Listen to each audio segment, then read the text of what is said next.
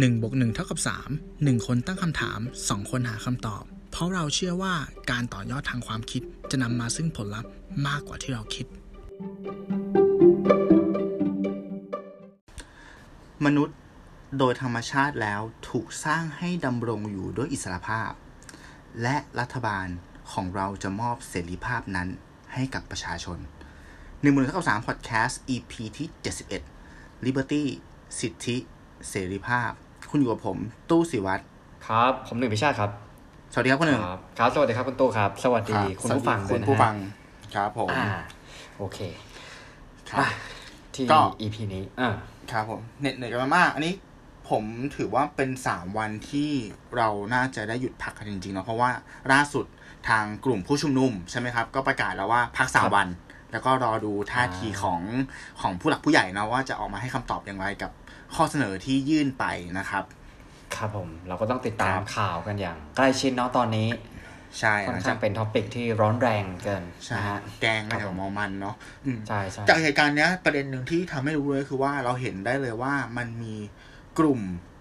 ของกำลังขุมกำลังบางอย่างที่สอดเขาเรียกว่าอะไรอ่ะเหมือนคอยแทรกซึมนะครับอยู่ในสังคมไทยมายาวนานแล้วก็เขามีพลังมากจนน่ากลัวแล้วก็ถูกเปิดโปงมาในการออกมาชุมนุมครั้งนี้กลุ่มนั้นก็คือกลุ่มของ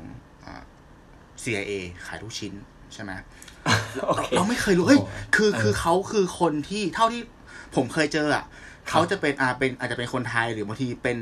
คนจากประเทศเพื่อนบ้านด้วยซ้ำแล้วก็บุคลิกเขาอ่ะจะพูดน้อยๆไม่ค่อยพูดอะไรเงียบๆใช่ป่ะหลักการข้อหนึ่งของสายลับเลยคนหนึ่งก็คืออะไรการทำตัวกลมกลืนเราไม่เคยตั้งข้อสังเกตกับกลุ่มนี้เลยนะ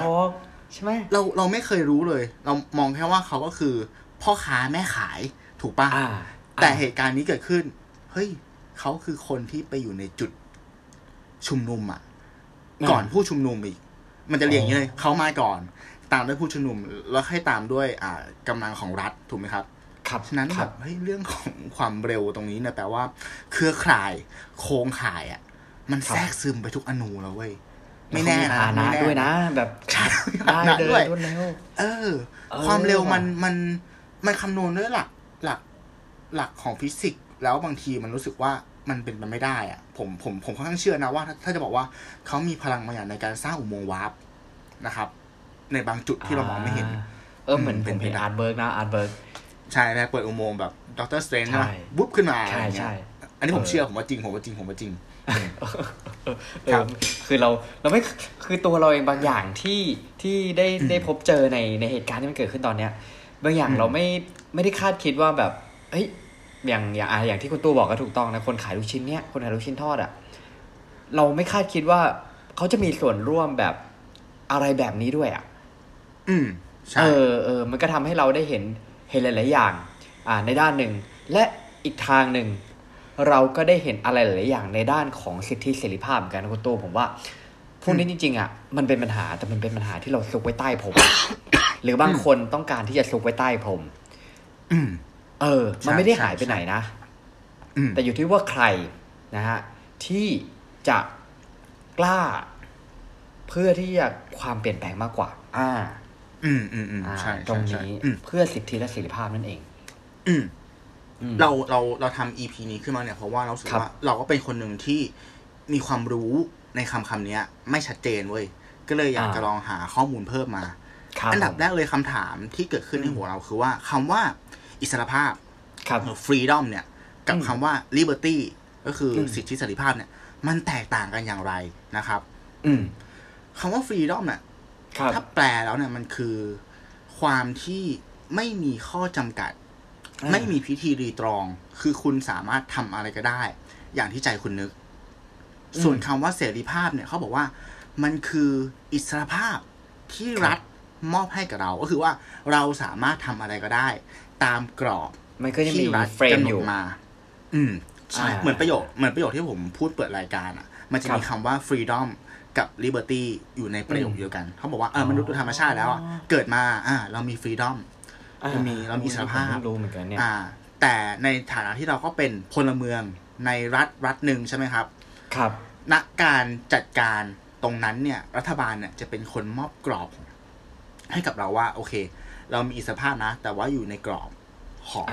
และหลายๆครั้งกรอบนั้นเขาเขียนให้เราด้วยถูกต้องใช่ถูกต้องถ้าพูดถึงคำว่าหลายๆครั้งกรอบนั้นรัฐเขียนให้เราด้วยเนี่ยจากคำประย้อนไปถึงรากเลยอ่ะจากคำประกาศอิสรภาพของอเมริกาก็เขียนในเชิงนี้เหมือนกันว่าคำว่าอิสรภาพเนี่ยรัฐจะเป็นคนกำหนดให้กับตัวประชาชนเองนี่คืออเมริกานะประเทศที่ขึ้นชื่อเรื่องเสรีภาพประชาธิปไตยด้วยใช่ก็ยังมีวอร์ดดิ้งตรงนี้ว่าเสรีภาพเนี่ยคือสิ่งที่รัฐกำหนดและมอบให้เราอย่างเงี้ยถัดไปที่อัมสเตอร์ดัมซึ่งเป็นเมืองค้าขายของฝั่งยุโรปเนี่ยณตอนนั้นอ่ะ มันเป็นเมืองท่าที่มั่งคั่งมากๆเป็นเมืองเศรษฐกิจอัมสเตอร์ดัมเนี่ยคำว่าเสรีภาพอ่ะจะถูกนิยามขึ้นโดยกลุ่มพ่อค้าแม่ขายและคานและงัดกับรัฐบาลเพราะมันงัดกันในเรื่องของการเก็บภาษีอ่ะรัฐก็เก็บภาษีมากไม่ได้เพราะว่าอำนาจต่อรองอยู่ที่ฝั่งพ่อค้าแม่ขายอยู่ที่ฝั่งประชาชนเห็นไหมว่าเนี่ยถ้าเปรียบเทียบระหว่างอเมริกากับอัมสเตอร์ดัมเนี่ยคำว่าเสรีภาพอ่ะมันก็ถูกตราขึ้นด้วยกลุ่มคนคนละกลุ่มกันแม้จะเป็นคำเดียวกันเนาะไม่เหมือนกันโอเคแล้วถึงต่อให้พูดว่าเราเนี่ยมีอิสรภาพเนาะอิสรภาพในความเป็นมนุษย์ที่เกิดมาตู้ก็รู้สึกว่าเราก็ถูกควบคุมคนหนึ่งโดยธรรมชาติโดยโลกใบนี้อยู่ดีคือเราไม่สามารถคือเราก็ใช้ชีวิตอยู่ใต้แรงโน้มถ่วงถูกป่ะโดนกดทับจากอากาศเนาะโดนบีบด้วยข้อจำกัดต่างๆเราบินไม่ได้เราลงไปอยู่ในน้ำตลอดเวลาไม่ได้ครับจริงๆแล้วจะพูดว่าถ้ามันเป็นภาวะที่อิสรภาพแท้จริงมันอาจจะไม่มีก็ได้แต่ว่าทำไมเรารู้สึกว่าการอยู่บนโลกวันนี้มันไม่ได้ถูกริดรอนหรือจำกัดอะไรไปก็อาจจะเป็นเพราะว่ามันคือความคุ้นชินไหมเหมือนกับว่าเราโตมากับข้อจำกัดแบบเนี้ยที่เรากระโดดได้เท่านี้ใช่ป่ะอันนี้ถูกอันนี้ผิดอันนี้ห้ามทำได้อะไรงี้ถูกไหมใช่ก็ต่อยอดไปได้ว่าผมเลยคิดนะว่าคนหนึ่งคำว่าเสรีภาพของเราในแต่ละบุคคลมันไม่เท่ากันเว้ยจริงเพราะว่ามันไม่เท่ากันมันมีการปรับเปลี่ยนจากถ้าสมมติไอเดียผมคือถ้ามันมีเรื่องของตั้งแต่มันมีเกี่ยวกับทุนนิยมที่มันมาขับเคลื่อนแบบ อย่างเข้มข้นมากขึ้นนะผมว่าเสรีภาพมันเริ่มมีการถูกรบกวนของแต่ละคนใช่ไหมมันอาจจะมีการแก้กฎหมายบ้างมันก็คือมีการแบบบวกตรงเขียนตรงนู้นนิดลบตรงนี้หน่อยเพื่อเอื้ออะไรบ้างหรือเปล่าอะไรเงี้ยนี่คือเราก็ไม่รู้ถ้าเกิดว่าถ้าอย่างนั้นคำว่าเสรีภาพที่แท้จริงมันมีจริงหรือเปล่านี่มันน่าคุยนะใช่ใช่ว่ามันมีจริงหรือเปล่าเพราะสุดท้ายแล้วสิ่งที่เรารู้สึกว่าเราทำแล้วมันเป็นเสรีภาพเนี่ยแต่สุดท้ายมันก็ยังอาจจะอยู่ในกรอบที่เขากำหนดให้อยู่ถ้าเราเข้าไปใกล้กรอบนั้นเกินไปเราก็อาจจะถูกตักเตือนก็ได้ใช่ทั้งที่มันเราอาจจะยังไม่ได้สร้างความเดือดร้อนให้ใครแล้วมันอยู่ที่ความคุ้นชินของแต่ละคนแล้วแหละเพราะว่านอกจากมิติของเรื่องของรัฐแล้วรัฐะแล้วเนาะมันยังมีมิติของเรื่องวัฒนธรรมสังคมศาสนาใช่ไหมศาสนาและศาสนาเนี่ยความเข้มข้นในการปฏิบัติตนก็ไม่เหมือนกันฉะนั้นทุกคนมันถูกเชฟจากแวลูต่างๆที่เขานับถือฉะนั้นกรอบของแต่ละคนในกรอบขนาดเท่ากันเนี่ยเอาไปใส่คน10คนก็อาจจะมีสักมันไม่ใช่ทุกคนหรอกที่จะรู้สึกว่ากรอบเนี่ยมันเล็กเกินไปบางคนรู้สึกว่าเฮ้ยมันโอเคแล้วมันกว้างพอแล้วแต่กับบางคนรู้สึกว่าเฮ้ยทำไมมันแคบจังวะมุมมองจริงแล้วแต่ทัศนคติถ้าเรามองอย่างอินเดียเงี้ยอย่างที่ตู้บอกว่าเสรีภาพสิทธิเสรีภาพนะฮะถ้ามันถูกเฟรมด้วยสิ่งที่เราโดนตีตาไปแล้วล่ะสมมติว่าอินเดียมีหลายวรรณะใช่ไหมใช่ใช่ใช่โอ้โหแล้วอันนี้มันชัดมากเลยนะคือถ้าคุณเกิดในวรรณะเนี้ยคุณก็จะถ้าคุณอยู่ในประเทศต่อไปเงี้ยผมรู้สึกว่าคือมันจะก้าวข้ามแบบไม่ได้เลยนะแล้วโอกาสที่คุณจะไปแค่เรื่องความรักคุณจะไปแต่งงานข้ามวรรณะเนี่ยถ้าเกิดมันก็คือเป็นสิ่งที่ผิดไม่งั้นคุณก็ต้องย้ายประเทศออกไป แล้วภาพที่บ้านผมเคยไปคือผมไม่ได้ไปแต่ที่บ้านผมไปใช่ไหมครับครับแล้วเขาก็จะมีภาพที่แบบเป็นเรื่องของการอาบน้ำอ่ะไม่รู้คุณตู้เคยเห็นภาพพวกนี้ไหมคือเหมือนคนที่เป็นวรรณะต่ำสุดอ่ะเขาก็จะอยู่อ่างน้ำข้างล่างครับผมซึ่งมันจะเป็นน้ำที่รองมาจากคนวรรณะบนอาบลงมาเรื่อยๆตึ๊ดๆแล้วคือแบบแม้แต่สิทธิในการอาบน้ำสะอาดมันยังไม่เท่ากันเลยเว้ยแล้วคือน้ำที่มันคนที่อยู่วรรณะล่างสุดอะคือน้ำมันเหมือนกับว่าข้างบนคือเหมือนเวลาเราสระผมเราอาบน้ำเนี้ยน้ำก็จะมีสบู่มีอะไรเงี้ยแล้วคุณคิดภาพว่าคุณต้องไปอาบน้ำแบบนั้นต่อจากคนอื่นแบบ 3-4 น้ำแล้วอะมันจะขนาดไหนวะแต่คือมันเป็นความเคยชินที่ว่าอันเนี้ยมันคือน้ำที่เขาใช้อาบน้ำเนี่ยเราเคยชินตรงนั้นไปแล้วเขารู้สึกว่าไอ้การอาบน้ำของเขาเนี่ยมันเป็นอาจจะเป็นศิลปะของเขาแล้วอะไรอย่างน้อยก็มีน้ำให้อาบแล้วแต่มุมมองใช่ใช่นะฮะพูดถึงอีเนี่ยผมเสริมนิดนึงผมเคยฟังเรื่องราวของผู้ชายคนหนึ่งที่ออกมาเคลื่อนไหวในยุคเดียวกับมหาตมะคานธีถ้าจำไม่ผิดนะเหมือนกับว่าเป็นอีกหนึ่งนะเคลื่อนไหวที่ไม่ดังเท่าเพราะว่าคนไม่ได้ซื้อความคิดของเขาเท่าคานธีมันอารมณ์แบบเป็นขั้วตรงข้ามออกมาเรียกร้องเหมือนกันแต่ว่าคอนเซปต์ในความเชื่อไม่เหมือนกันคนนี้เหมือนเขาก็มาจากชนชั้นที่อยู่ล่างสุดแล้วก็เหมือนพยายามแบบตะเกียกตะกายขึ้นไปโดยการที่เหมือนกับได้ทุนการศึกษาไปศึกษาต่อที่ต่างประเทศถ้าจำไม่ผิดเหมือนจะจบปริญญาเอกด้วยนะที่แบบประเทศฝั่งยุโรปอะปัญหาคืออะไรว่าจบปริญญาเอกกลับมาอยู่ที่อินเดียหางานไม่ได้เพราะว่าวันนะดูดิแบบโหโหดมากอ่ะเหมือนสุดท้ายแล้วเขาก็ต้องแบบต้องน่าจะทำอาชีพที่แบบไม่ได้ขึ้นตรงกับใครอ่ะประมาณนั้นแล้วก็ออกมาเรียกร้องแบบดูเป็นเรื่องราวที่แบบมันสะท้อนให้เห็นนะว่าเสรีภาพในบางพื้นที่แม่งแบบเหลื่อมล้ำกันสุดๆอ่ะแม่งไม่เท่ากันไม่ถูกเชฟมาตั้งแต่ตอนที่เขาเกิดมาแล้วว่าเขาได้แค่นี้อะไรอย่างเงี้ยใช่ใช่ใช่ใช่ก็ผมว่าจริงๆแล้วบางทีเรื่องพวกนี้เนี่ยจะให้ตัวคือฝั่งข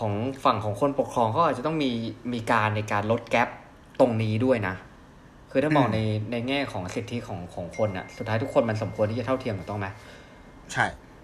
งั้นเนี่ยเขาก็ต้องสมควรที่ต้องลดแกปแต่ว่าบางอย่างเนี่ยพอช่วงเวลามันผ่านไปเนี่ยมันกลับทำให้แกปตรงนั้นมันเพิ่ม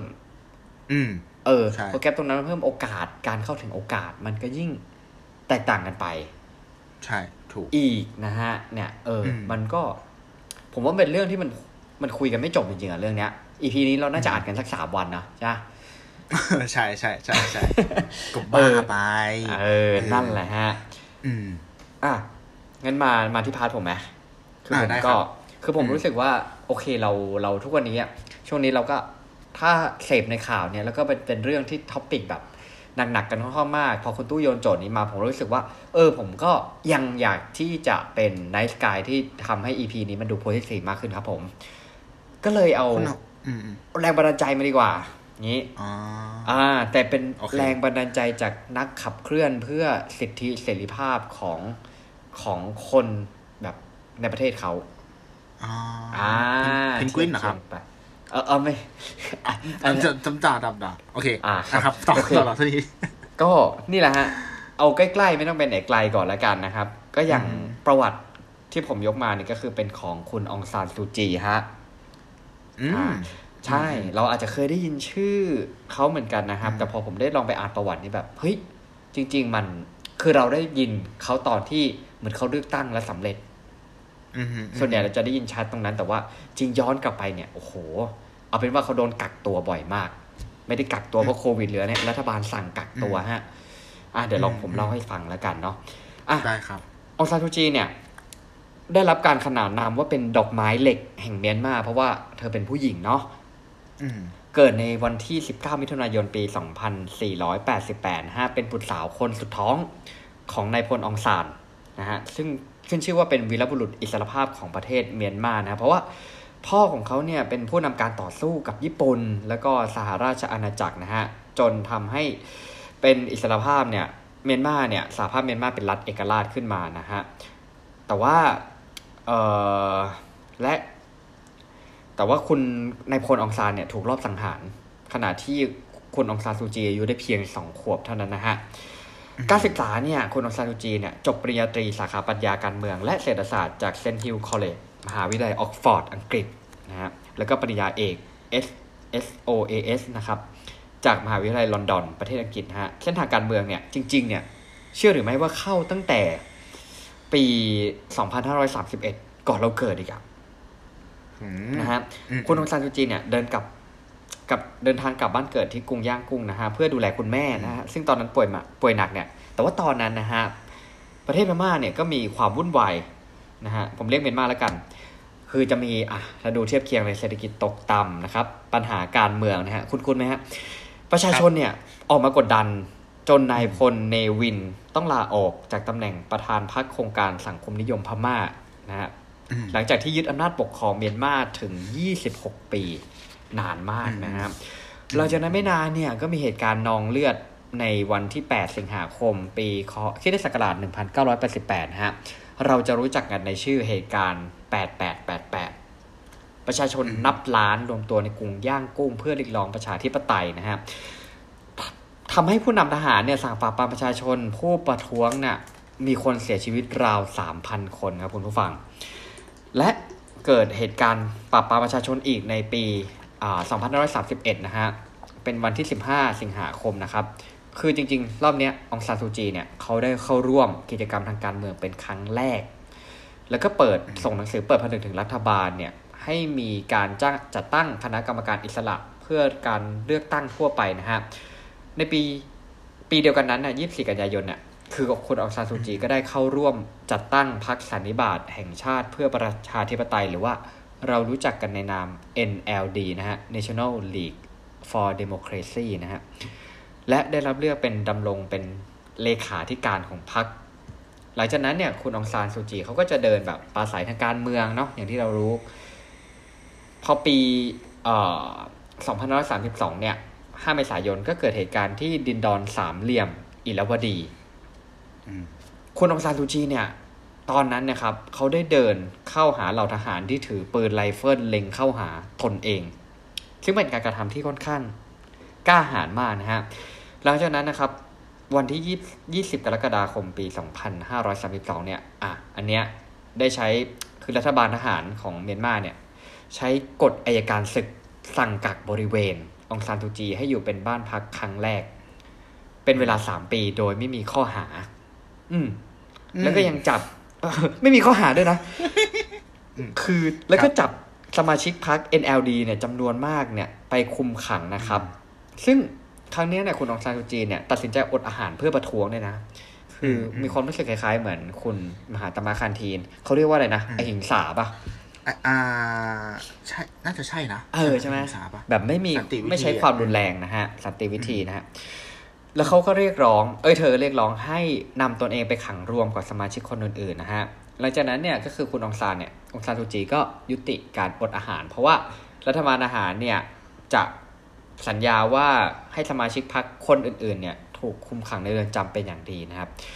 ก็คือหลังจากนั้นเนี่ยชีวิตเธอก็ถูกกักในบ้านพักเนี่ยจนได้รับอิสรภาพนะครับหลังจากนั้นเนี่ยก็รัฐบาลทหารเมียนมาเนี่ยก็จัดเลือกตั้งในปี2533ปรากฏว่าพรรค NLD ขององซานซูจีเนี่ยได้รับชัยชนะอย่างท่วมท้นในการเลือกตั้งนะฮะโดยได้ที่นั่งในสภาประมาณ 82% คือเยอะมากนะเยอะมากใช่ไหมไม่ปิ่มน้ำด้วยครับผมแต่ว่ารัฐบาลทหารเมียนมาตอนนั้นนะฮะไม่ยอมรับผลการเลือกตั้งที่เกิดขึ้นนะฮะมีการยื่นข้อเสนอให้องซานซูจียุติบทบาททางการเมืองนะฮะวงเล็บนี่ได้มา 82% แล้วนะฮะและให้เดินทางออกนอกประเทศเพราะว่าจริงๆแล้วตอนนั้นเนี่ยคือครอบครัวที่คุณองซานซูจีได้มีแบบสามีเนาะก็คืออยู่ที่ประเทศอังกฤษนะครับอันนี้เราพูดถึงประเทศอะไรนะครับคืออันนี้เราพูดถึงประเทศเมียนมาแต่ว่าถ้าผมจะไม่ผิดคือสามีของคุณองซานซูจีเนี่ยเป็นคนน่าจะเป็นคนอังกฤษโอเคประเด็นสังคมนิดหน่อยมันคุ้นๆอะไรอย่างเงี้ยประเทศเมียนมาเนาะเมียนมาโอเคใช่ใช่แต่เราพูดถึงเมียนมานะฮะครับผมก็นั่นแหละแล้วก็คือมันเป็นเหตุเพราะว่าหลังจากที่เสนอให้ไปอยู่อังกฤษนะครับคุณองซานซูจีก็ปฏิเสธข้อเสนอดังกล่าวนะครับรัฐบาลทหารเมียนมาเนี่ยมีคำสั่งยืดเวลาการกัก บริเวณองซานซูจีออกไปอีกนะฮะ stay at home ออกไปอีกนะฮะจนกระทั่ง6ปีต่อมานะครับคุณองซานซูจีได้รับอิสรภาพเฮ้ยมันนานมากนะ6ปีเนี่ยแต่เพียงไม่นานนะฮะเธอก็ถูกรัฐบาลทหารเมียนมาสั่งกักบริเวณอีกโดยปราศจากความผิดซึ่งการสั่งกักบริเวณครั้งนี้กินเวลาอีก18เดือนนะฮะจนได้รับอิสรภาพในเดือนพฤษภาคมปี2545อันนี้เราเริ่มพอรู้เรื่องบ้างแล้วนะฮะต่อมาเนี่ยปี2546เนี่ยช่วงวันที่30พฤษภาคมนะครับคุณองซานซูจีเนี่ยก็เดินทางไปพบปะประชาชนแต่ว่าตอนนั้นเนี่ยมันมีการปะทะเกิดขึ้นฮะระหว่างคนที่สนับสนุนแล้วก็คนที่ต่อต้านนะฮะรัฐบาลทหารเมียนมานะครับทำไงเอ่ยก็เอาเหตุผลนั้นนะฮะมาสั่งกักบริเวณอีกครั้งครับครับนะฮะต่อมานะครับเมื่อวันที่13พฤศจิกายนปี2553นะฮะคือรัฐบาลเนี่ยก็มีคำสั่งปล่อยตัวออกจากบ้านหลังถูกนานาชาตินะครับกดดันอย่างหนักและในวันที่23พฤศจิกายนนะครับปีเดียวกันก็คุณองซานซูจีเนี่ยก็จะได้พบกับบุตรนะฮะคือเหมือนกับว่าได้อยู่ร่วมกันเป็นครอบครัวมากขึ้นเพราะเหมือนตอนนั้นครอบครัวถ้าจะไม่ผิดก็คือจะอยู่ที่ประเทศอังกฤษเนาะนั่นแหละฮะแล้วครั้งหนึ่งนะฮะเชื่อหรือไม่ว่าคุณองซานซูจีเนี่ยเคยได้รับรางวัลโนเบลสาขาสันติภาพในวันที่14ตุลาคมปี2534นะครับแต่ว่าคนที่เป็นรับนะฮะคือตอนนั้นมอบที่กรุงออสโลประเทศนอร์เวย์นะฮะคนที่เป็นรับเนี่ยจริงๆแล้วเป็นคุณสามีคือคุณไมเคิลอริสกับคุณเป็นบุตรชายก็คืออเล็กซานเดอร์แล้วก็คิมนะครับเพราะว่าตอนนั้นเนี่ยโดนกักตัวอยู่ครับ นั่นแหละฮะคือเขาบอกว่าคุณองซานซูจีเนี่ยเป็นสัญลักษณ์แห่งการต่อต้านการกดขี่โดยสันตินะครับเมื่อวันที่5ตุลาคมปี2545องค์การการศึกษาวิทยาศาสตร์และวัฒนธรรมแห่งสหประชาชาตินะฮะหรือตัวย่อที่เรารู้จักกันดีนะครับคือยูเนสโกนะฮะได้ประกาศให้องซานซูจีเป็นผู้นำคือตอนนั้นเป็นผู้นำพรรคสันนิบาตแห่งชาติเพื่อประชาธิปไตยหรือ NLD เนี่ยที่ต่อสู้โดยสันติวิธีเพื่อเรียกร้องการปกครองระบอบประชาธิปไตยในบ้านเกิดของตัวเองเนี่ยเป็นสัญลักษณ์แห่งการต่อต้านการกดขี่โดยสันตินะฮะเป็นแรงบันดาลใจดีๆซึ่งผมเนี่ยนับไม่ถูกเลยว่าช่วงระยะเวลาที่เธอถูกกักตัวเนี่ยมันนานขนาดไหนนะฮะมี3ปี6ปี18เดือนโอ้โหก็คือประมาณเกือบ10ปีได้อ่ะเอางี้ดีกว่าแต่เธอก็ยังไม่ยอมแพ้นะฮะนั่นแหละครับผมคุ้นๆนะมีความคุ้นมั้ยคุ้นความคุ้นมากเลยครับครับผมคล้ายเหมือนเป็นโมเดลเดียวกันแต่ว่าตอนนี้เขาอันนี้นะฮะผมว่าก็หวังว่าทุกอย่างจะคลี่คลายครับผมครับโอเคครับย้ายมาที่ประเด็นของบ้านเรากันบ้างเนาะถ้าพูดถึงเรื่องสิทธิเสรีภาพเนี่ยมันจะมีคำหนึ่งที่พ่วงมาตลอดก็คือคำว่าหน้าที่ผมรู้สึกว่ามันเป็นคำที่คนที่เป็นผู้ใหญ่เนี่ยเขาก็ชอบพาดพิงถึงเด็กๆว่าทำหน้าที่ให้ดีก่อนนะแล้วค่อยมาเรียกร้องสิทธิหรือเสรีภาพเราก็เลยพยายามสร้างคำจำกัดความหรือจำลองสถานการณ์ดูสิว่าไอ้3คำนี้เนี่ยมันทำหน้าที่ยังไงครับสิทธิเสรีภาพแล้วก็หน้าที่พูดถึงสิทธิเนาะมันก็เป็นสิ่งที่ติดตัวเรามาตั้งแต่กำเนิดหลักๆเลยก็คือสิทธิในชีวิตและร่างกายถูกไหมครับเรามีสิทธิในตัวของเรานะเรามีสิทธิในตัวของเรายกตัวอย่างง่ายที่ว่าโรงเรียนเนี่ยจะลงโทษด้วยการตีหรือกล้อนผมเนี่ยละเมิดนะถือว่าละเมิดถูกไหมต่อให้เป็นเราเคยโดนหมดอ่ะใช่ไหมคนหนึ่งใช่ไหมกล้อนเป็นรูปหัวใจอ่ะข้างหลังอ่ะใช่ไหมเนี่ยก็ถือว่าเป็นการละเมิดเนาะมันอายนะตอนนั้นมันอายเลยนะใช่หลายๆคนผมรู้สึกว่าเหตุการณ์ตรงนั้นเนี่ยมันเป็นแผลในใจของใครหลายคนนะจริงจริงจริงแล้วมันทำให้เกิดการแบบเหมารวมอ่ะคือผมได้ฟังสัมภาษณ์ของคนที่โตแล้วบางคนเขาบอกว่าบางทีเขามองพวกกลุ่มครูบาอาจารย์เนี่ยแย่ไปเลยจากการกระทำของครูบาอาจารย์บางกลุ่มที่เรียกว่าใช้หลักการแบบอำนาจนิยมอ่ะกดขี่ด้วยความรุนแรงอะไรเงี้ยเถียงสู้ไม่ได้อะไรเงี้ยก็ใช้ความรุนแรงใช้การลงโทษที่มัน เกินเส้นเกินไปแล้วก็เป็นแผลในใจของเด็กนะครับครับ เสรีภาพแล้วก็มีเสรีภาพคือขั้นพื้นฐานอะเสรีภาพในการนับถือศาสนาประกอบสัมมาอาชีพเนาะในการศึกษาในการเดินทางในการชุมนุมอย่างสงบบลาบลาแล้วก็มีหน้าที่ก็คือหลักๆง่ายๆก็คือแบบเหมือนต้องจ่ายภาษีใช่ไหมต้องเข้าถ้าเป็นผู้ชายก็ต้องเข้ารับราชการทหารอะไรต้องประกอบสัมมาอาชีพประมาณนี้เราก็เลยมองว่าคำว่าสิทธิเนี่ยมันเหมือนกับมันเป็นสิทธิ์ของเราส่วนเสรีภาพเรามองว่าตอนแรกที่บอกว่าเป็นกรอบใช่ไหมมันเหมือนกับว่าเรามีทะเลใหญ่อยู่ที่หนึ่งแล้วทุกคนอ่ะมีสิทธิ์ในการที่จะลงไปเล่นติดตัวมาแต่กำเนิดส่วนกรอบเนี่ยมันเหมือนเป็นขอบเขตหรือทุ่นอ่ะที่ทางรัฐเนี่ยเขาตีไว้ว่าอ่ะคุณลงเล่นน้ำได้ถึงตรงทุ่นนี้นะอย่าออกไปเพราะมันอันตรายเหมือนเป็นกฎหมายส่วนหน้าที่ทุกคนต้องจ่ายค่าทำนุบำรุงสระน้ำนี้ก็คือการจ่ายภาษีใช่ป่ะเนี่ยมันคือการอธิบายง่ายว่าเนี่ยมันคือสิทธิเสรีภาพหน้าที่ดังนั้นการที่เราจะลงไปเล่นน้ำเนี่ยสำหรับการ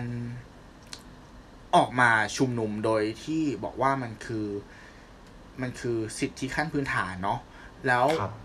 ล้วคนบางกลุ่มบอกว่าอันนี้มันเกินไปเรามองอย่างว่าเหมือนกับว่า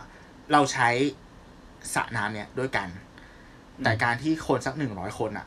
มาลงเล่นพร้อมกันกระโดดตู้ลงไปในสระน้ำอ่ะมันทำให้เกิดแรงกระเพื่อมถึงกลุ่มคนบางกลุ่มที่อยู่ในสระน้ำนั้นก่อนแล้ว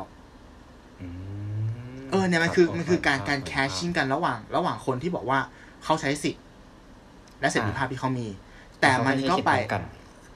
ต้องยอมรับว่ามันก็ไปริดรอนสิทธิของคนบางคนเหมือนกันอย่างเช่นการออกมาชุมนุมเนี้ยก็ปฏิเสธไม่ได้ว่ามันทำให้คนที่ทำมาหากินอยู่แถวนั้นน่ะเขาขาดรายได้ถูกไหม หรือยิ่งการใช้วิธีการแบบไอ้ที่เป็นแม่ค้าขายผลไม้ได้ดูหรือเปล่า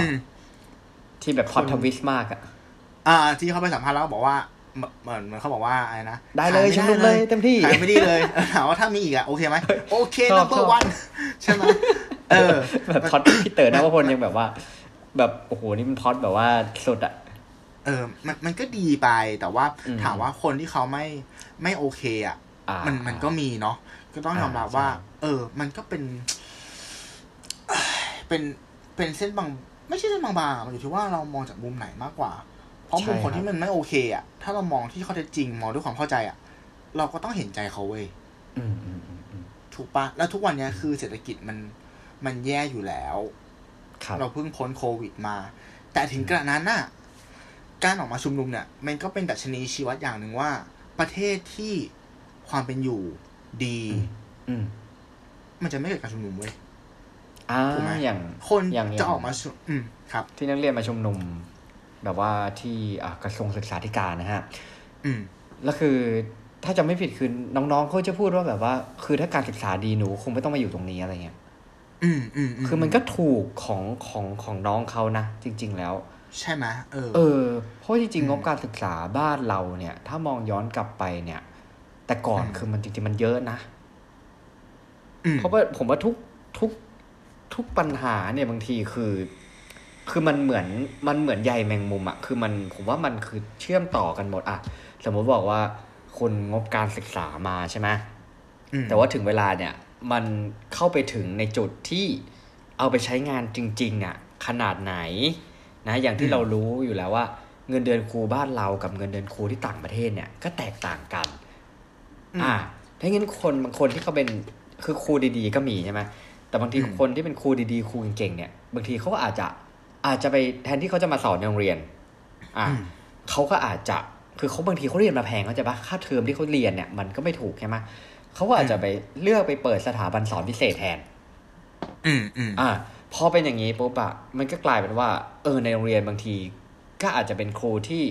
คือผมไม่ได้เหมารวมนะแต่มันอาจจะมีบางคนที่เป็นครูที่ไม่ได้ผ่านแบบการควอลิฟายมาอย่างมีคุณภาพเท่าที่ควรและสุดท้ายอ่ะมันก็ลิงก์มาถึงตัวเด็กนะใช่ปะแล้วมันก็เป็นปัญหาที่มันแบบคือผมว่ามันมี มันบางอย่างเราต้องไปดูถึงต้นน้ำเลยอ่ะจริงเราจะบอกว่าแล้วให้เด็กกลับไปเรียนทำหน้าที่ให้ดีก่อนแต่ว่าถามว่าเขาเรียนปุ๊บคือเขาได้เลือกวิชาที่เขาอยากจะเรียนขนาดไหนใช่ไหมแล้วบางอย่างคือผมขอเสริมแล้วกันอย่างผมที่เคยอ่านหนังสือเรื่อง Why We Sleep เนี่ยคือเขาก็บอกว่าไอ้การจริงๆแล้วมันหลายๆอย่างโมเดลว่าไอ้การที่ต้องไปเรียนแต่เช้าเนี่ยจริงๆความจำเป็นมันมากน้อยขนาดไหนการที่ต้องเรียนนานๆมันส่งผลดีกับเด็กขนาดไหนนี่ดิคือเด็กถามว่าแต่ก่อนอะเวลาเราไปโรงเรียนกันนะตู้เราต้องตื่นกี่โมงวะโหเช้าแบบเช้ามากอะแล้วคาบถามว่าคาบเช้าเรามีสมาธิเรียนกันที่ไหนใช่ไหมคือมันก็เป็นอะไรแบบผมว่ามันเป็นอะไรที่เราอย่างที่ตู้พูดตอนแรกว่าเราเคยชินเราคิดว่าสิ่งนี้มันถูกต้อง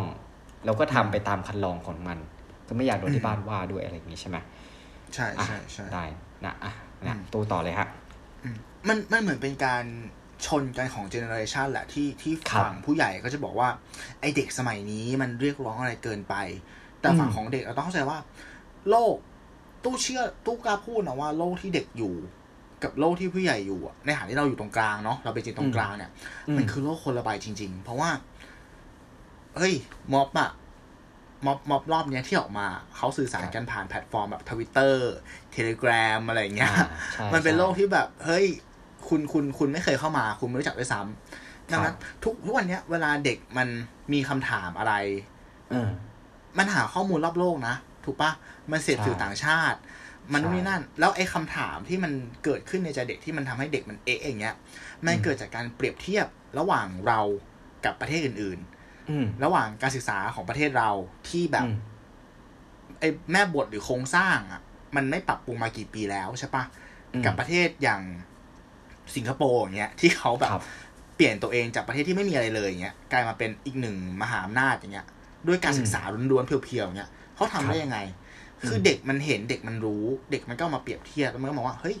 ทำไมเราไม่เป็นแบบนั้นวะจริงคือเรารู้สึกว่าคำผู้ใหญ่อะมักจะใช้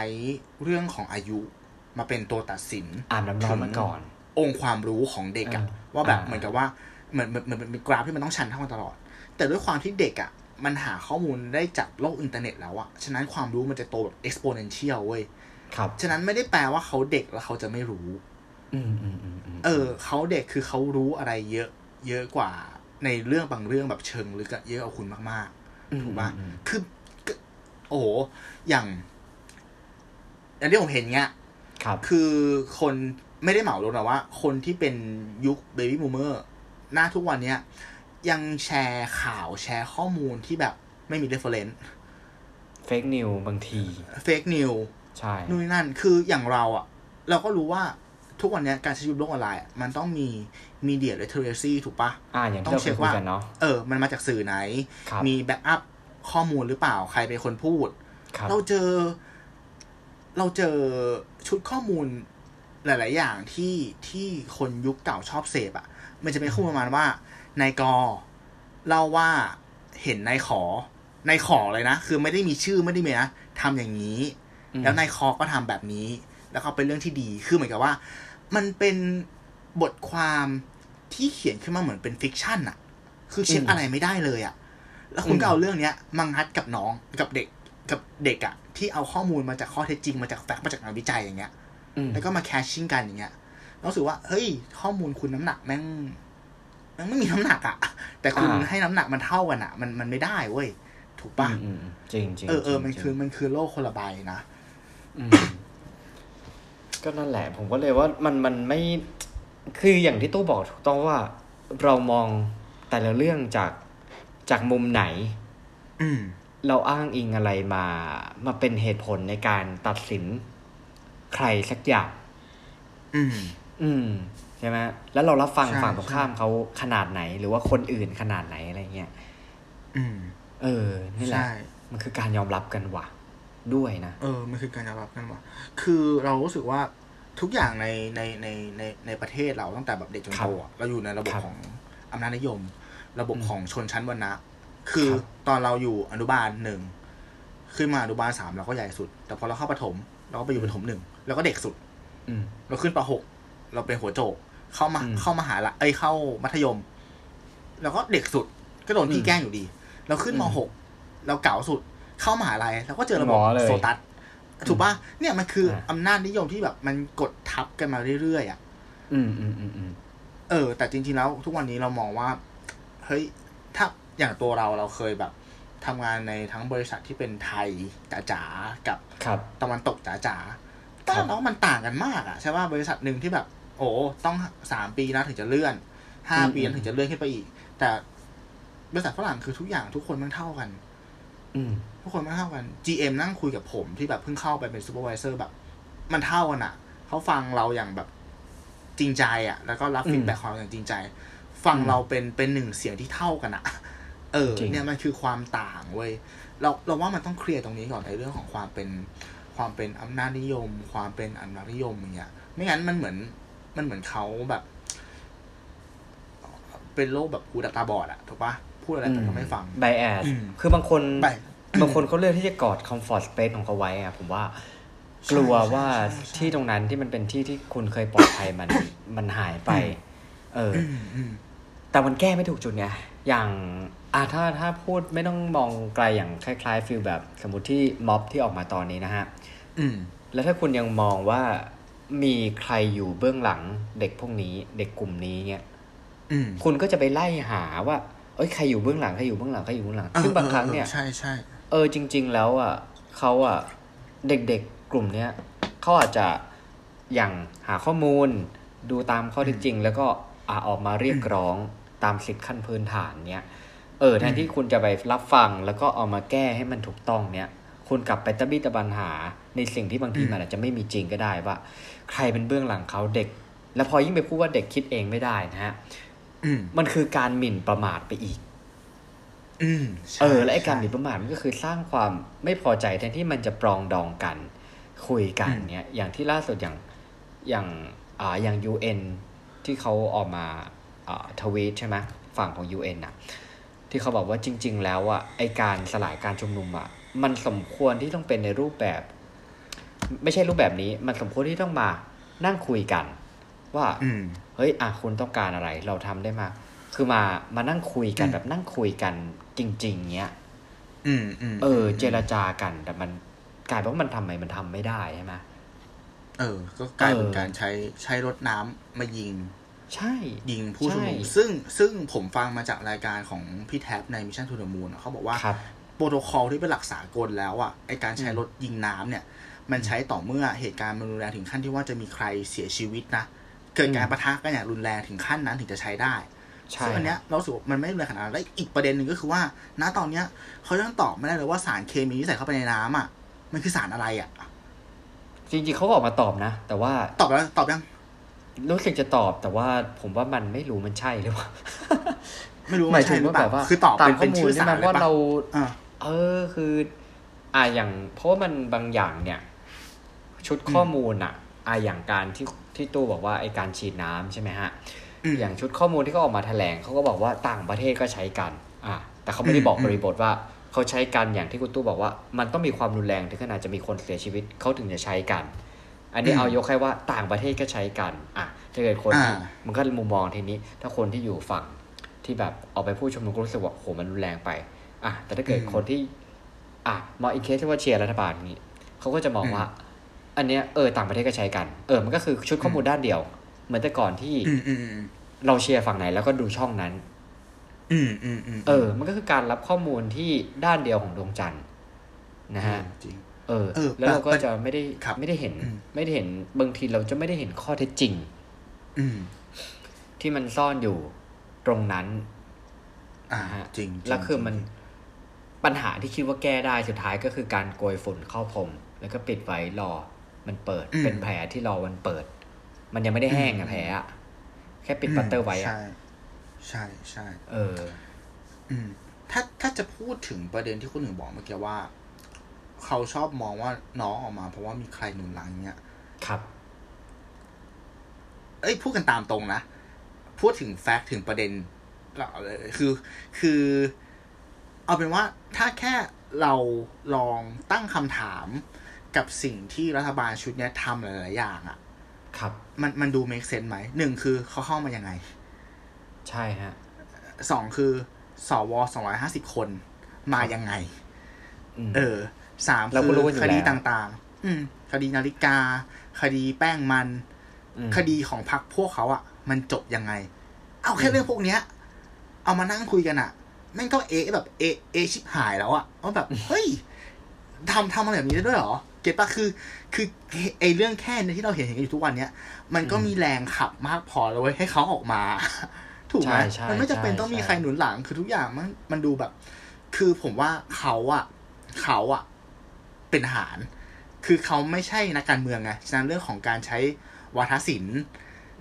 มันไม่มีอ่ะคือทุกครั้งที่ออกมาพูดอ่ะมันมีแต่ทหารทำให้สถานการณ์มันแย่ลงเว้ยก็ด้วยแล้วบางอย่างก็ด้วยแล้วมีแหล่งข่าวที่แบบมันเป็นบางอย่างมันเป็นแฟกต์หรือว่ามันเป็นข้อเท็จจริงเราก็รู้สึกว่าเอ้ยคือมันทำให้เรารู้สึกถึงการโกหกได้ง่ายขึ้นไงด้วยอะไรเงี้ยใช่ไหมแล้วที่เรารู้สึกเมื่อไหร่ที่เรารู้สึกว่าคือเอาจริงนะภาพลักษณ์อ่ะมันเริ่มคือภาพลักษณ์มันก็จะเสียด้วยสมมติว่าตู้ไปเจอเพื่อนคนใดคนหนึ่งที่เขาเคยโกหกเราครั้งหนึ่งเนี้ยแล้วเราจับได้ว่าเขาโกหกเนี้ยแล้วครั้งต่อไปไม่ว่าจะพูดอะไรก็แล้วแต่จะถูกจะจริงหรือไม่จริงเนี้ยภูมิต้านทานของเราอ่ะเราก็รู้สึกว่าเหมือนเราคลาสสิฟายเราจับกลุ่มเขาไปแล้วว่าคนนี้มีแนวโน้มที่จะเป็นคนโกหกเรื่องที่เขาพูดมาเนี้ยมันก็จะมีแนวโน้มที่เป็นเรื่องไม่จริงอันเนี้ยคือคุณโทษใครไม่ได้เว้ยว่า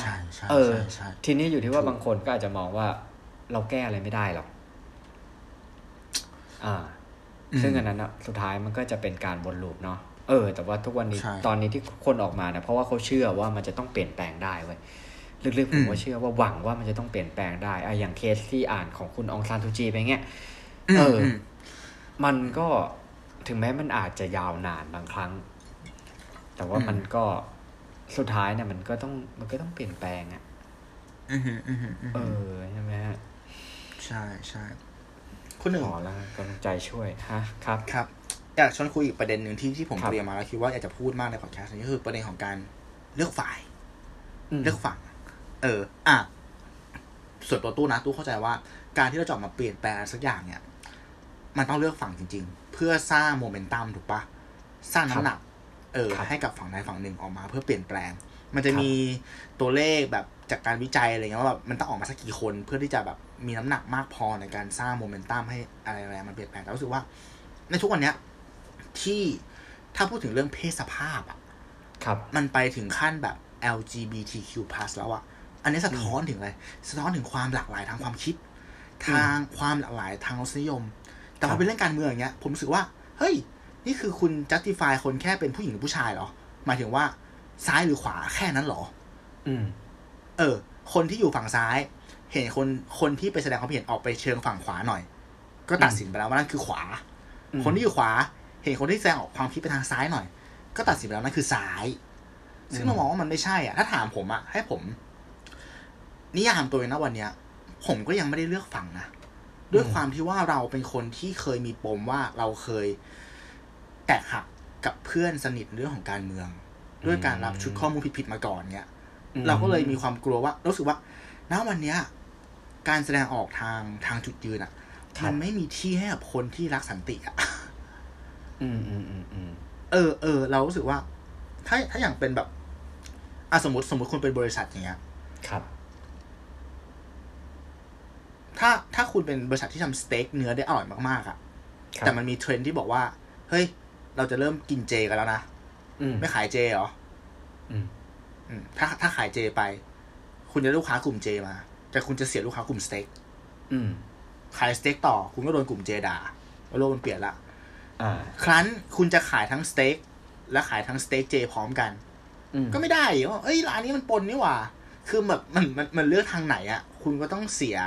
คนบางกลุ่มไปอ่ะเสียแนวร่วมกลุ่มใช่แล้วกลุ่มที่เสียไปอ่ะเขาพร้อมที่จะ criticize พร้อมที่จะวิพากษ์วิจารณ์คุณพร้อมที่จะกล่นด่าคุณทันทีอ่ะเหมือนเราจะถูกคนอีกกลุ่มนึงเกลียดทันที ถ้าเราเลือกฟังเราไม่ชอบความรู้สึกแบบเนี้ยนึกภาพออกปะเราจะแฮปปี้มากเลยนะว่าเราเวลาที่เราสามารถคุยกับใครไม่ว่าเขาอยู่ฝั่งไหนอ่ะด้วยความเป็นแบบสันติวิธีความเป็นแบบตรรกะล้วนๆโดยที่ไม่ใช้อารมณ์อ่ะเราแฮปปี้นะแล้วจริงๆตัวเราเองอ่ะเราก็มีความคิดแหละว่าเราเบนไปทางฝั่งไหนถ้าคุณผู้ฟังฟังอยู่ก็พอจะรู้นะว่าเราสองคนเบนไปทางฝั่งไหนใช่ปะแต่หรือเปล่าผมมาเบนไปทางฝั่งไหนแต่ว่าถ้าให้ผมเลือกนะตอนเนี้ยผมก็ยังไม่สามารถพูดได้เต็มปากอ่ะว่าผมอยู่ฝั่งไหนว่าผมไม่กล้ารับแรงมันไม่สะดวกใจอย่างเงี้ยคุณหนึ่งมีความคิดเห็นกับประเด็นตรงนี้ยังไงบ้างครับผมรู้สึกว่ามันเป็นเรื่องของคือส่วนใหญ่เราก็จะแบบถ้าไม่ใช่บางทีเราตัดสินว่าถ้าไม่ใช่พวกเราก็จะเป็นฝั่งตรงข้ามใช่ไหมจะเป็นอย่างนั้นใช่ไหมใช่ทั้งที่คนนั้นเขาอาจจะไม่ใช่ฝั่งตรงข้ามแต่เขาก็คือเขาเป็นอาจจะเป็นกลางอ่ะเพราะว่ามันจะมีสมมติว่าเราบอกว่ามันมีกรดมันมีเบสแล้วมันก็มีด่างไอคนที่ไม่ใช่กรดเขาอาจจะไม่ใช่ด่างไม่ใช่เบสแต่เขาอาจจะเป็นด่างก็ได้แต่ว่าผมก็คือผมว่ามันเรื่องพวกนี้มันค่อนข้างเซนซิทีฟมากเลยว่าโตคือเนาะมันถ้าเทียบกราฟแบบกดเบสด่างเนี้ยมันก็จะมีเบสมากเบสน้อยด่างกดมากกดน้อยใช่ไหมผมทำให้ผมคิดถึงคำของพี่ตุ้มหนุ่มเมืองจันเนาะที่เราชอบฟังเพลงเกมกันนั่นแหละก็คือเป็นการแสวงจุดร่วมสงวนจุดต่างคือผมชอบประโยคนี้นะผมรู้สึกว่าคืออย่างที่ตู้บอกแหละว่ามันก็จะมีสถิติที่ว่าถ้าเรามาชุมนุมกันจำนวนประมาณไหนเนี่ยมันจะสามารถก่อให้เกิดความเปลี่ยนแปลงกันเป็นรูปธรรมนะฮะจากสถิติที่เคยเกิดขึ้นมาได้ใช่ไหมผมรู้สึกว่าไอ้การอย่างเงี้ยคือเราก็อาจจะถ้ามองในเรื่องของจุดร่วมมากกว่าว่ามันมีสิ่งไหนเราอาจจะไม่ได้แบ่งกลุ่มคนที่สามารถที่จะเขาเรียกนะอินเตอร์เซ็กหรือว่าวางทับกันได้พอดีแต่ว่าเรามีจุดทับซ้อนกันมากน้อยขนาดไหนที่จะทำให้เรา move ไปด้วยกันโดยที่เราไปด้วยกันได้อ่ะแล้วคือมันก็อาจจะกลายเป็นวินวินไปใช่ไหมยิ่งถ้าเกิดว่าจริงๆแล้วฝั่งตรงข้ามเนี่ยใช่ไหมผมว่าจริงๆแล้วมันอาจจะแล้วบางครั้งอย่างนี้ดีกว่าบางครั้งเนี่ยเราอาจจะมองกลุ่มเนี้ยเป็นฝั่งตรงข้ามเราแต่จริงลึกๆอ่ะถ้าเรามานั่งคุยกันแล้วเนี่ยเราอาจจะเจอจุดที่มันเป็นจุดร่วมอยู่ถึงมันอาจจะมีไม่มากแต่มันอาจจะมีจุดร่วมที่เราสามารถที่จะวินวินได้ด้วยและทุกอย่างคือมันก็จะมันคงจะไม่ได้ให้ทำทุกฝ่ายให้แฮปปี้ 100% แต่ว่ามันก็อย่างน้อยมันก็แฮปปี้เอนดิ้งได้อะไรเงี้ยแต่ว่าผมก็คิดว่าปัญหาที่เราเกิดอยู่ที่เราเจออยู่ตอนนี้เนี่ยที่ทำไมม็อบถึงต้องออกมากันเนี่ยเพราะบางครั้งฝั่งที่เรารู้สึกว่าเขาเป็นฝั่งตรงข้ามเราเขาไม่ได้รับฟังเราเว้ยอย่างที่เรารู้กันว่าข้อเรียกร้องมีอะไรบ้างอันนี้เรารู้กันอยู่ละ3ข้อเนาะนั่นแหละแต่เรายังไม่ค่อยเห็นการเปลี่ยนแปลงจากฝั่งตรงข้ามของเราที่มันเป็นรูปธรรมขนาดนั้นคืออย่างน้อยเขารับฟังเราหน่อยก็ดีคือเวลาเอาอย่างนี้ถ้าเวลาตู้ไปสมมติว่าตู้บอกเพื่อนว่าตู้ต้องการอะไรอย่างเงี้ยตู้จะรู้สึกได้ว่าคนเนี้ยรับฟังเราอยู่และพร้อมที่จะสนองความต้องการเราโดยที่เขาอาจจะไม่เปลี่ยนตัวเองไปขนาดนั้นเนี่ยแต่เราก็แฮปปี้ที่โอเคอย่างน้อยเขาก็รับฟังเรานะแต่ผมว่าไอ้แอคตอนนี้ที่เรารู้สึกถึงอ่ะเขาทำตัวเขาเป็นฝ่ายตรงข้ามเราจริงๆอ่ะมันก็เลยทำให้หลายๆอย่างมันเริ่มทวีความห่างในใจเราออกไปเรื่อยๆนะฮะมันก็เลยเป็นต้นตอของสิ่งที่มันเกิดอยู่ตอนนี้นั่นเองในขณะที่เขาปากประกาศว่าเขารับฟังอยู่นะเขานี่อยู่นะแต่ว่าการแอคชั่นของเขามันแสดงออกตรงข้ามกับสิ่งที่เขาพูดไอ้จุดร่วมนะที่มันเป็นจุดใช่ไหมเรารู้อยู่แล้วเนาะที่มันน่าสมควรที่เป็นอินเตอร์เซ็กอ่ะมันกลายเป็นวงกลม2 วงที่มันไม่ได้มีการแบบ คือเหมือนเราพยายามที่จะอันเนี้ยส่วนเนี้ยเราน่าจะอินเตอร์เซปคุณได้คุณจะมาเมิร์จกับเราหรือเปล่ามันอาจจะไม่ได้เมิร์จทุกข้อแต่อาจจะเมิร์จบางข้อ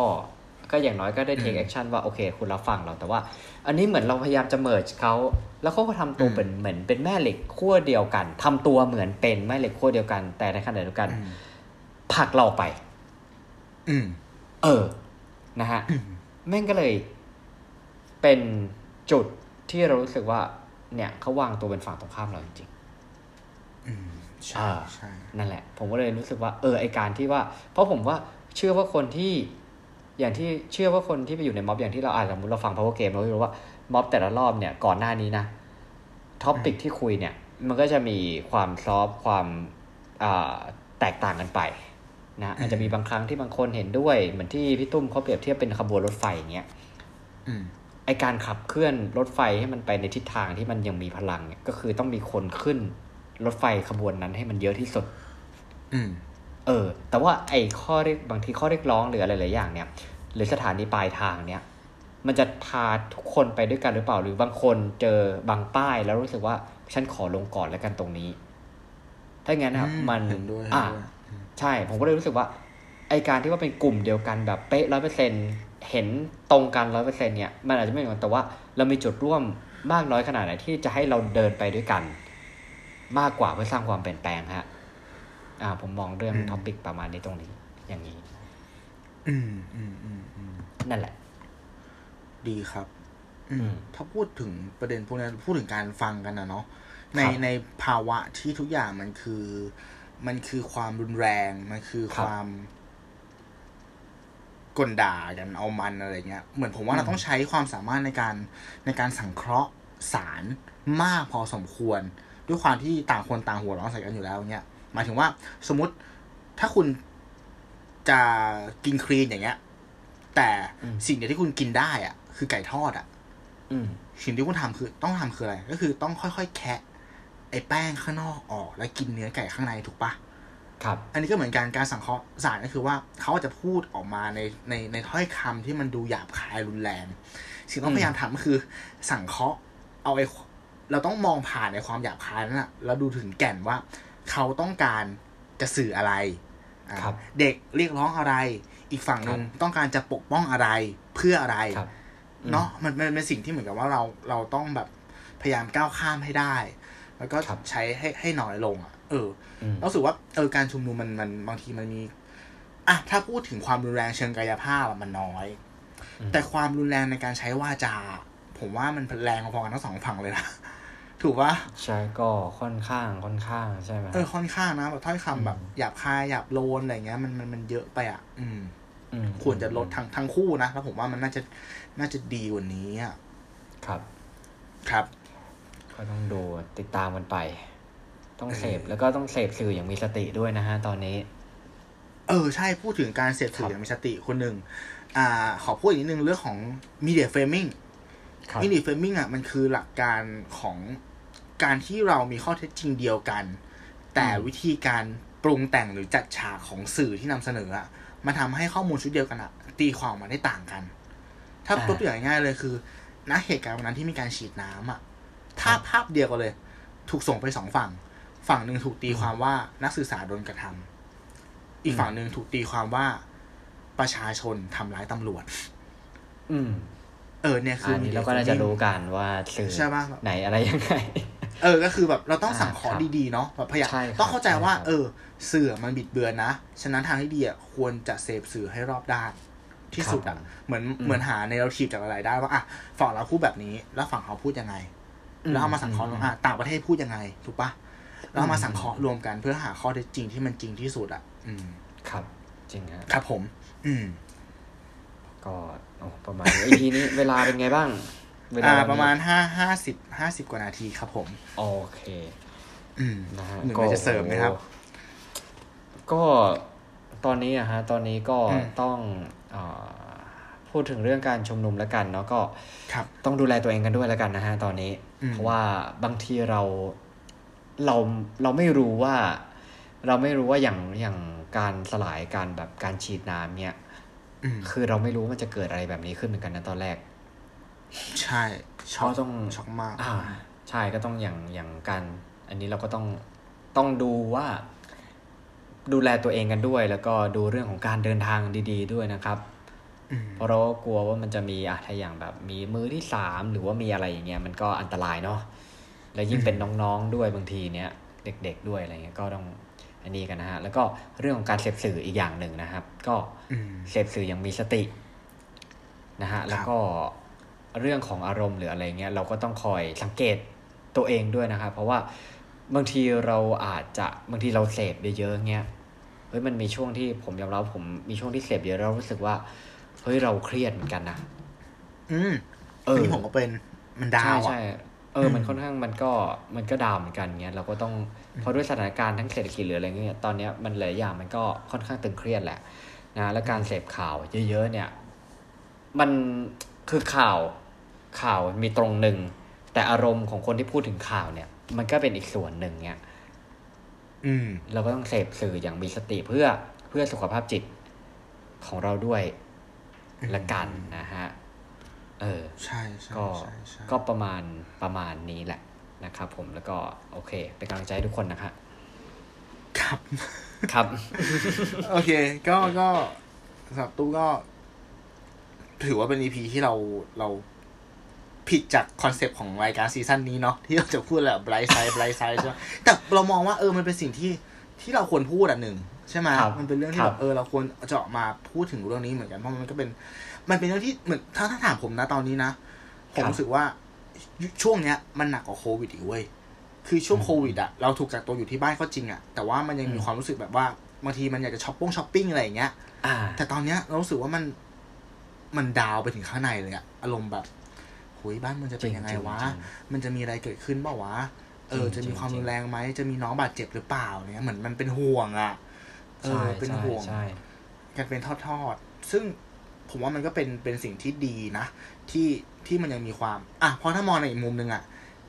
ในม็อบที่เขาไปประชุมนุมกันมันก็มีเหตุการณ์น่ารักเกิดขึ้นมากมายใช่ไหมครับไม่ว่าจะเป็นการแบ่งอาหารการแบ่งอุปกรณ์การหรือว่าล่าสุดก็มี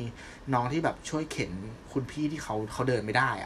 เป็นรัฐสภาด้วยอะไรแบบเนี้ยการตอนกลับก็แบบมีแบบเขาเรียกไงรวมตัวกันกลับหารค่ารถบางคนก็อาสาขับไปส่งอะไรอย่างเงี้ยมันก็ยังมีไวบ์ดีๆมีการส่งต่อพลังบวกอยู่ผมว่าสิ่งที่สำคัญก็คือว่าเราควรจะบาลานซ์ทั้งสองอย่างนี้เนาะจะบอกว่ากำจัดความเกลียดชังไปเลยมันก็ดูอุดมคติเกินไปมันเป็นมันไม่ได้หรอกยูโทเปียอะไรแต่หมายความว่าใช่ไหมแต่ว่าเราควรจะสร้างพลังบวกขึ้นมาเพื่องัดกับไอความรู้สึกเกลียดชังเนี่ยเนาะให้มันบาลานซ์กันใช่ไหมให้มันแบบไม่ถลำลึกไปถึงจุดแตกหักเพราะผมมองว่าความกุญแจสำคัญของเรื่องเนี้ยมันอยู่ที่สันติวิธีเว้ยเพราะถ้ามันล้ำเส้นไปอย่างเงี้ยผมว่ามันจะเข้าแก๊ปเงื่อนไขอะไรบางอย่างจริงจริงพอเราโกงพอเราก้าวอะไรก็ว่าผมว่าอะไรนะฮะครับผมก็รักษาสุขภาพมาทุกคนนะครับอันนี้คือพูดถึงทุกคนจริงๆนะไม่ว่าจะอยู่ฝั่งไหนเพราะว่ามันเป็นภาวะที่ไม่ปกติจริงๆรักษาจิตรักษาใจคุณมาให้ดีนะครับการเสพสื่อก็มันก็มีสื่อที่เขานำเสนอในรูปแบบที่มันไม่ค่อยมีอารมณ์ไม่ค่อยพยายามเนาะแบบเสพแล้วไม่เครียดพยายามเบนตัวเองไปหาสื่ออะไรประมาณนั้นนะครับแล้วก็อย่าใช้เวลาใน Twitter เยอะจริงๆอีกอย่างนึงก็คือว่าจริงๆแล้ว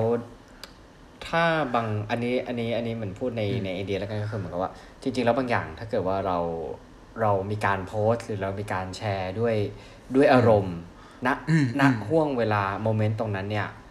เราก็ต้องดูก็ต้องคิดดีๆหน่อยนะครับเพราะว่าแบบจริงๆอนาคตมันอาจจะกลายเป็นดิจิตอลฟุตพริ้นท์ของเราก็ได้ใช่ไหมถ้าเหมือนแบบน้องๆเนี้ยวันหนึ่งเราไปสมัครงานเนี้ยแล้วถ้าเกิดว่าเขาสมมติเขาขอ Facebook เราอย่างนี้ดีกว่างั้นเราเคยแชร์แชร์ก็ส่วนหนึ่งแต่ว่าแคปชั่นที่เราใช้ตอนแชร์เนี่ยบางทีมันเป็นตัวอธิบายเราได้อีกตรงนั้นเนี่ยผมก็ไม่รู้ว่ามันอาจจะส่งผลอะไรหรือเปล่าในอนาคตนะฮะก็ต้องระวังกันด้วยแล้วอย่างที่โซเชียลมีเดียเราก็รู้ว่าฮะถ้าได้ดูเรื่องโซเชียลไดเลม่าใน Netflix เนี่ยเราก็จะรู้ว่ามันจริงๆแล้วมันไม่ใช่พื้นที่ของเราขนาดนั้นนะฮะใช่ไม่ใช่พื้นที่ของเราจริงครับผมเห็นด้วยครับโอเคก็ติดตามรับชมรับฟังของเราได้ในพอดแคสต์ ทุกแพลตฟอร์มนะครับว่าจะเป็น YouTube Spotify Apple Podcast Anchor นะครับแล้วก็เพจของเรา 10,000 เท่ากับ 3ใน YouTube ใน Facebook และ Blogdit สำหรับสัปดาห์ถัดไปเนี่ยจะเป็นคนหนึ่งมาพูดในหัวข้ออะไรก็ขอให้ติดตามรอรับฟังกันนะครับสำหรับวันนี้ผมตู้ศิวัตรครับผมเดินพิชาติครับสวัสดีครับสวัสดีครับ